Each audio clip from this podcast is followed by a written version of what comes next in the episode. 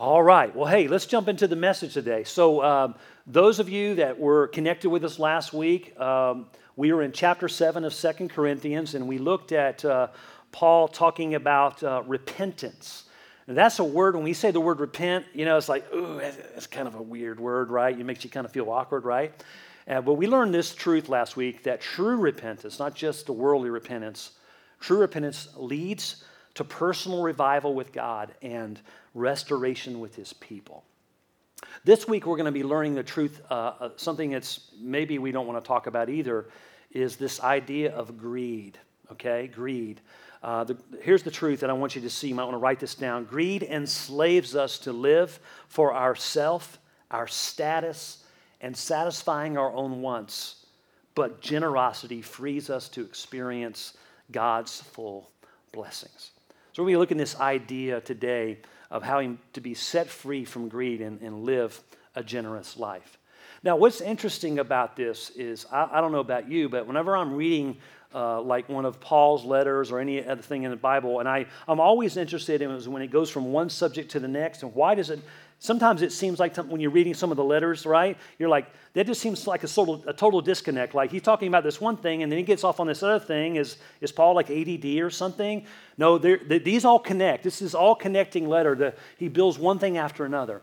Well, in chapter 7, he's talking about repentance, and then he goes into this whole idea of comparing greed versus generosity. And, and so, one of the questions I had for myself as I was studying this, I was like, why does Paul do that? Why does he talk about repentance and then jump into greed and uh, living generous the next thing? Well, as you know from last time, uh, Paul uh, is talking to the church about repenting, and, and, there was this issue that was going on. We don't know the full issue, but it, it caused a, a wedge between him and the church at Corinth. And before the church repented of their sin, uh, Paul uh, was, you know, really concerned about them following through on other things and doing the right thing. And uh, they, all, they had all these signs of, um, of having selfishness in uh, their church. And um, so Paul came to a place after they repented, this true repentance, chapter 7, he came to a place of confidence. He goes, You know, I feel confident that you guys, because you repented of this thing over here, that you, I feel confident you're going to do the right thing in this other area I'm getting ready to talk about. Uh, he says in chapter 7, verse 16, I rejoice in everything, I have confidence in you. They had changed their mind about something. And this, he's getting ready to talk about money, okay? They had made a financial vow that they were actually reneging on. And so now he changes his mind. Say, I know what? I know that you guys are going to come through on what you promised. I know that through your God given ability, you're going to actually live generous and not greedy. Now, as we jump into chapter number eight, the first six verses, Paul is sharing something. Now, this thing that he shares was not to give him a guilt trip, it wasn't to try to do some sort of negative comparison, but he basically says this that there were some poorer churches that were up north, about 200 miles north, in a place called Macedonia. There were some poorer churches that were out giving the richer churches. And so he was praising them for their sacrifice, okay? And um, these Macedonian churches were suffering poverty um, because they were being persecuted for their faith, okay? And uh, they, get this, they begged Paul, they begged him, Paul, please let us give as much as we can for this cause that you're trying to raise money for. And the cause was this the church at Jerusalem, the mothership, they were experiencing also economic issues. They were having oppression because of the Roman Empire.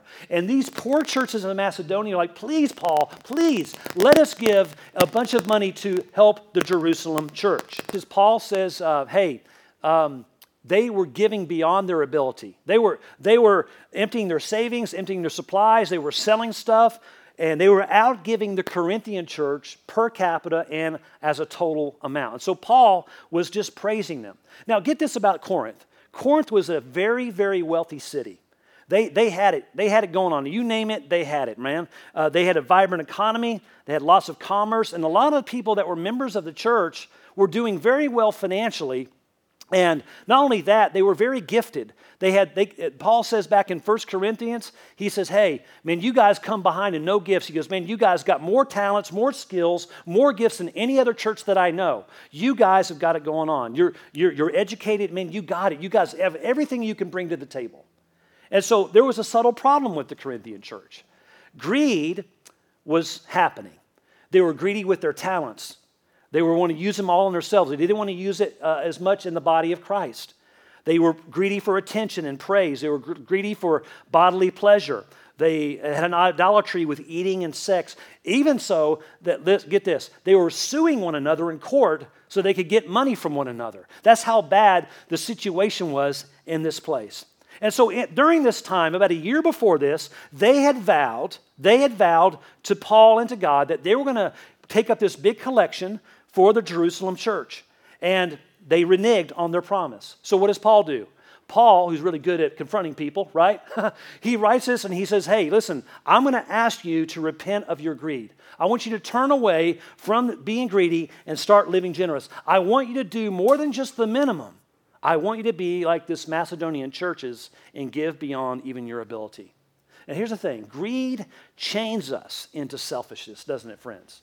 Greed chains us into selfishness. Now, let's pick up in verse number eight and see what Paul has to say to the church about greed and generosity. He says, But just as you abound in everything, he goes, Man, you guys got it all, okay? You got faith, utterance, knowledge, earnestness, and love we inspired in you. See that you abound in this gracious work also. He goes, Man, you guys have been given so much. I want you to, to be willing to give as much as you can. I'm not speaking this as a command because I'm not trying to put you under pressure and squeeze you down and get all like dictatorial on you, but as proving through the earnestness of others the sincerity of the love. He says, Hey, listen, if you love God, then show your love by helping uh, in this particular cause. For you know the grace of our Lord Jesus Christ, that though he was rich, yet for your sake he became poor, so that, you that through you, that, that you through his poverty might become rich. He's referring to when Jesus left the glory of heaven, the riches of heaven, and he even set his own glory aside, and Jesus came down to earth and that he, tra- he, he took on poverty so that you and I could be rich in salvation and rich spiritually. Amen. Aren't you glad of that today? Man, praise God for that. And then notice what he says I give my opinion now on this matter. I'm just going to, he's given some godly counsel. For this is to your advantage, who were the first to begin a year ago, not only to do this, but also a desire to do it, but now finished doing it, so that just as there was readiness to desire it, so there must also be a completion of it by your ability. In other words, when Paul came to them and said, Hey guys, there is a need in Jerusalem, and I'm gonna, we're going to take up a collection, and just want to let you know about it. They, he didn't coerce them, he didn't put on sort of sales pitch. They came to him and said, Paul, we would like to help. So they responded that they wanted to give as much as they could. He says, Listen, you said this a year ago that you wanted to do it, so now follow through on your commitment. Now, so here's Paul. In summary, Paul tells how to protect against greed. How do we do that? Well, as we look in this text, we properly use the resources that God has blessed us with. How many of you guys agree here this morning? You say, God has blessed me. Come on. Yes. Do you know that we live in an extremely wealthy nation? I mean, if you compare ourselves to other nations, we're a very wealthy nation. I know sometimes cost of living and all that, but we really are, okay? We properly use our resources that God has blessed us with. So God's given us things or resources, let's use those for the Lord. We personally act on our vows that we've made to God and to other people. So when we think about this, think about how God has provided for our needs. Um, hey, by the way, time out. Is it hot in here? Yep. Yeah, it is? Making you sick? Okay. Okay. Us. Okay, it just must be hot up here. Okay, all right. Okay. Okay, all right. Thanks. Sorry, man. Sorry. Well, I don't want people passing out on me, right? Okay. If you feel like you need to cool off or get a drink, that's fine. Get up and get and do that if you feel like you need to. Uh, so here's God's providence in, in His children's lives. God wants us to be a funnel, not just a reservoir. You know, it's one thing for us to save money, and that's good that we should save, but it's another to hoard things. Uh, you guys, you know, just a, what, a few hours from here is the Hoover Dam. Who's ever been to the Hoover Dam before, right? The Hoover Dam is a place where it collects water, right? But the Hoover Dam is, isn't just about collecting water, the Hoover Dam releases water, right? And we think about this is that uh, in the same way, God does not want us to be uh, greedy like a closed up dam. God wants us to, to let it loose. He wants to funnel through us so that we can bless others, so that God can also bless us for blessing other people. Amen. So let's move on. Uh, 2 Corinthians 8, verse 12. He says, For if the readiness is present, it's acceptable according to what a person has, not according to what he does not have. Now, it, this, is a, this is one of those things that there's, a, there's this argument that happens sometimes in, in the Christian circles where people will say they got this twisted idea of what, they're, of what God expects of them in generosity. And I mean, I'm sure you guys have heard these excuses. I used to make these excuses, but things like, hey, you know, I don't have it to give, so I won't. or asking me to give is, is asking too much. Or if I made more money, then I would give. And so we can, we can, we can offer all those type of excuses up to God. God, here's the thing God is not asking us, uh, as he says here, he says, giving out of what we have, not what we don't have. He's not asking us to go into debt to give. Um, he, our giving to God comes out of what we already have today. It's not based on if we get a raise next year, it's what we have in our hands now. You guys ever read the Old Testament about the tabernacle when the tabernacle was being built, right? So, um, you know, Moses is in the wilderness with the children of Israel, and God says, Hey, I want to build a tabernacle so there's a place where we can meet, okay? Now, when they were building the tabernacle, the people gave from what they already had. In other words, they, they gave out of their own resources that they had in their hands. And they said, God, we're going to give this. And in fact, they gave so much that Moses said, hey, quit giving because you guys are giving too much. That's crazy, right? So, uh, so they gave out of what they had. Here's the thing God says, listen, what you have is what I've already given you for to be a funnel to supply for the activity that I have. And it's, it's a privilege to actually be involved in the activity of God and being generous in that aspect. So each of us holds resources. We all have resources in our possession. Now, I want you to think about this in a different way. What resources do you have that need to be totally available to God? Maybe you've got a vehicle. I know many of us in this country, we've got more than one vehicle, don't we? And it's like, how can we use our vehicle to bless other people? Uh, maybe our home, uh, the home that we live in, how can we use that for ministry? You know, think about the possessions that we have uh, at our home. Maybe we think about maybe um, uh, you know maybe there's a bed that we have, an extra bed, so maybe someone could stay there temporarily, or we give that bed away. Or you say, well, what you know, what about a washer and dryer? So, oh, my pastor, you want to give my washer and dryer away? No, no, no. I, I still want you to have clean clothes. Maybe somebody else doesn't have a washer and dryer, and you need to let them maybe use your um, use your washer and dryer and uh, to you know to, to get clean laundry and such Maybe you got a freezer, pantry, you've got food. Whatever it is that you have, that you would allow God to use those particular resources. Um, so here's the thing greed enslaves us uh, to live for ourselves, our status, and satisfying our wants, but generosity frees us to experience God's full blessings. You guys ever, ever said that? You know that quote in the Bible? It says, uh, uh, It's more blessed to give than to receive. How many of us really believe that? How many of us actually practice that? Here's, here's the thing, and I'm not trying to, to jump on people's case, but listen, only 3%, this is a national study, only 3% of Jesus followers actually tithe. But over 90% will say it's more blessed to give than to receive. There's, there's a disparity there. There's like, okay, if we say that we, if we say that, we quote that, we believe that, are we actually living that? Are we saying, you know, it's more blessed to give than to receive? It's good to receive, but it is more blessed to give. There's an American theologian said this. He says, if it's more blessed to give than to receive, then most of us are content to let the other fellow have the greater blessing. you know, think about that. Think about that quote. We're more content to let the other guy have the other blessing. In other words, hey, listen, God, God has given us resources. And when God has full access to the resources that are in our possession, then we can experience a full blessing from God. Uh, let's kind of wrap this up if we can. Uh, what else does Paul say about the danger of greed? Look at verse 13 through 15. For this is not for the ease of others and for your affliction, but by way of equality, at this present time, your abundance being a supply for their need, so that their abundance also may be a, become a supply for your need, so that there may be equality. As it is much as written, uh, he who gathered much did not have too much, and he who gathered little had no lack. Now, there's a lot of people who interpret this as a redistribution of wealth, you know, make the richer poorer and the poorer richer. That is not what Paul is saying. That's not what Jesus said. Jesus said that you'll always have the poor with you. Okay? I'll always have the poor with us. When I think about greed, um, there's probably a, a, greed motto. Here's the greed motto uh, Get all I can, can all I get, sit on my can, and poison the rest. that's, the, that's the greed motto. You know, get all I can, can all I get, sit on my can, and poison the rest. That's, that's what greed does. Greed, um, the Old Testament word for greed is covet. Okay, we've heard, you know, thou shalt not covet in the Ten Commandments. Greed and coveting have many forms.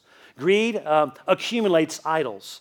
It uh, has a tendency um, to go to hoard. It, uh, it steals from others. It manipulates other people's wealth. It, it leads to gluttony and addictions and uh, seeking attention and fame and recognition. It, it, it greeds for those things. It's, it's, it's hungry for that. It's never content with what it has. It always wants more. And then when it gets more, it still wants more. You see, I want to say this greed is not an economical issue, it's a spiritual issue. It's a spiritual issue. It's not an economical issue. Greed is not caused by having a lot or having a lack. Greed is caused by the lust in our heart. It's not by lack, it's not by a lot.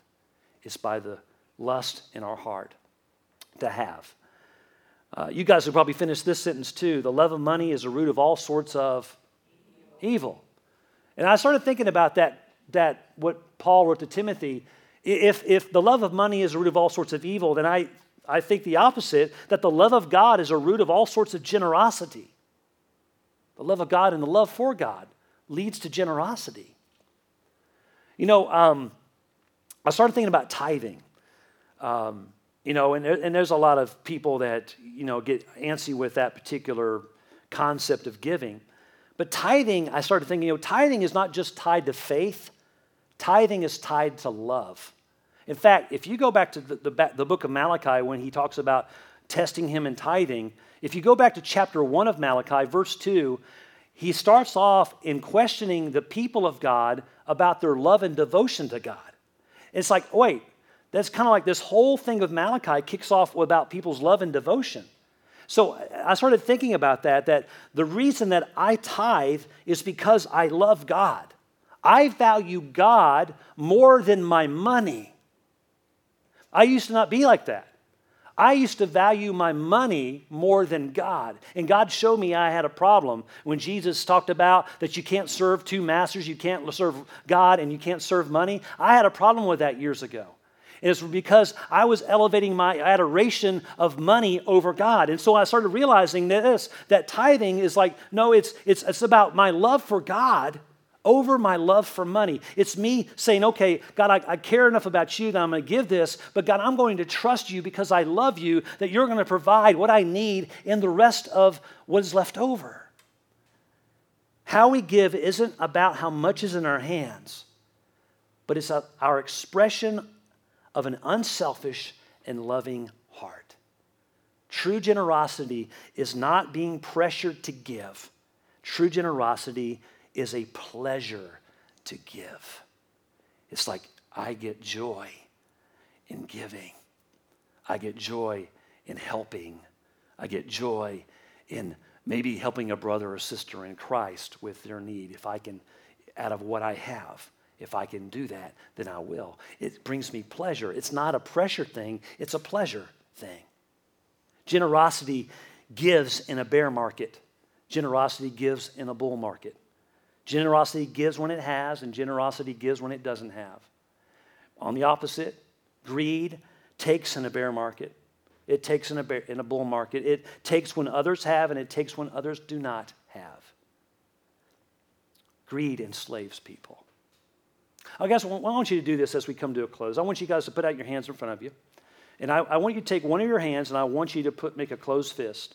And I want you to leave the other one open. Okay?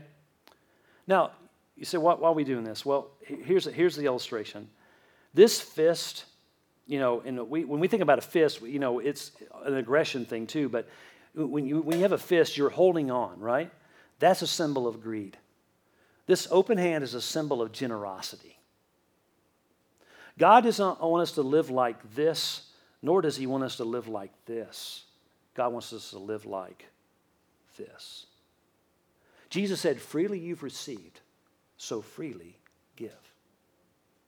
You receive in one hand that you can put it in this hand to give. See, this whole idea about generosity is that God gives so that we can give. So we get to give, and we get to give, and we get to give. Amen? We get to give. We keep getting so we can keep giving, and we keep giving, we keep getting, and God just, it's awesome how that truth works. Amen. So come to a close. I know what you're thinking. Some of you are probably thinking in your mind, say, Pastor, okay, I get it. Man, you've just hit the point. Boom, you've nailed it. Uh, you want me to give willingly. You want me to give by faith. You want me to give because I love God. You don't want me to be greedy, but you want me to be generous. How do I live and how do I give generously? I got bills, mountains of debt, I got mouths to feed. Well, the answer to that is that you have to come back next week. okay? All right? You're like, well, some of you are like, praise God, because it's kind of hot in here and I'm about to pass out. You know, we already, have, we already lost two people. But, but you got to come back next week because I'm going to show you a secret on a thing called grace giving. It's a supernatural truth that when we receive, that we're able to give. It's just amazing, amazing truth on how God makes that happen. And it's an awesome thing to experience and walk in. So I want you to come back next week and find out, man, how you can actually live a generous life. I love this brother right here. He's got a shirt on. He says, live generously. And that's what we want to do. If we're going to wear a t shirt, we're going to, we're going to live it, right? Amen? And I know this brother lives generously. So let's do that.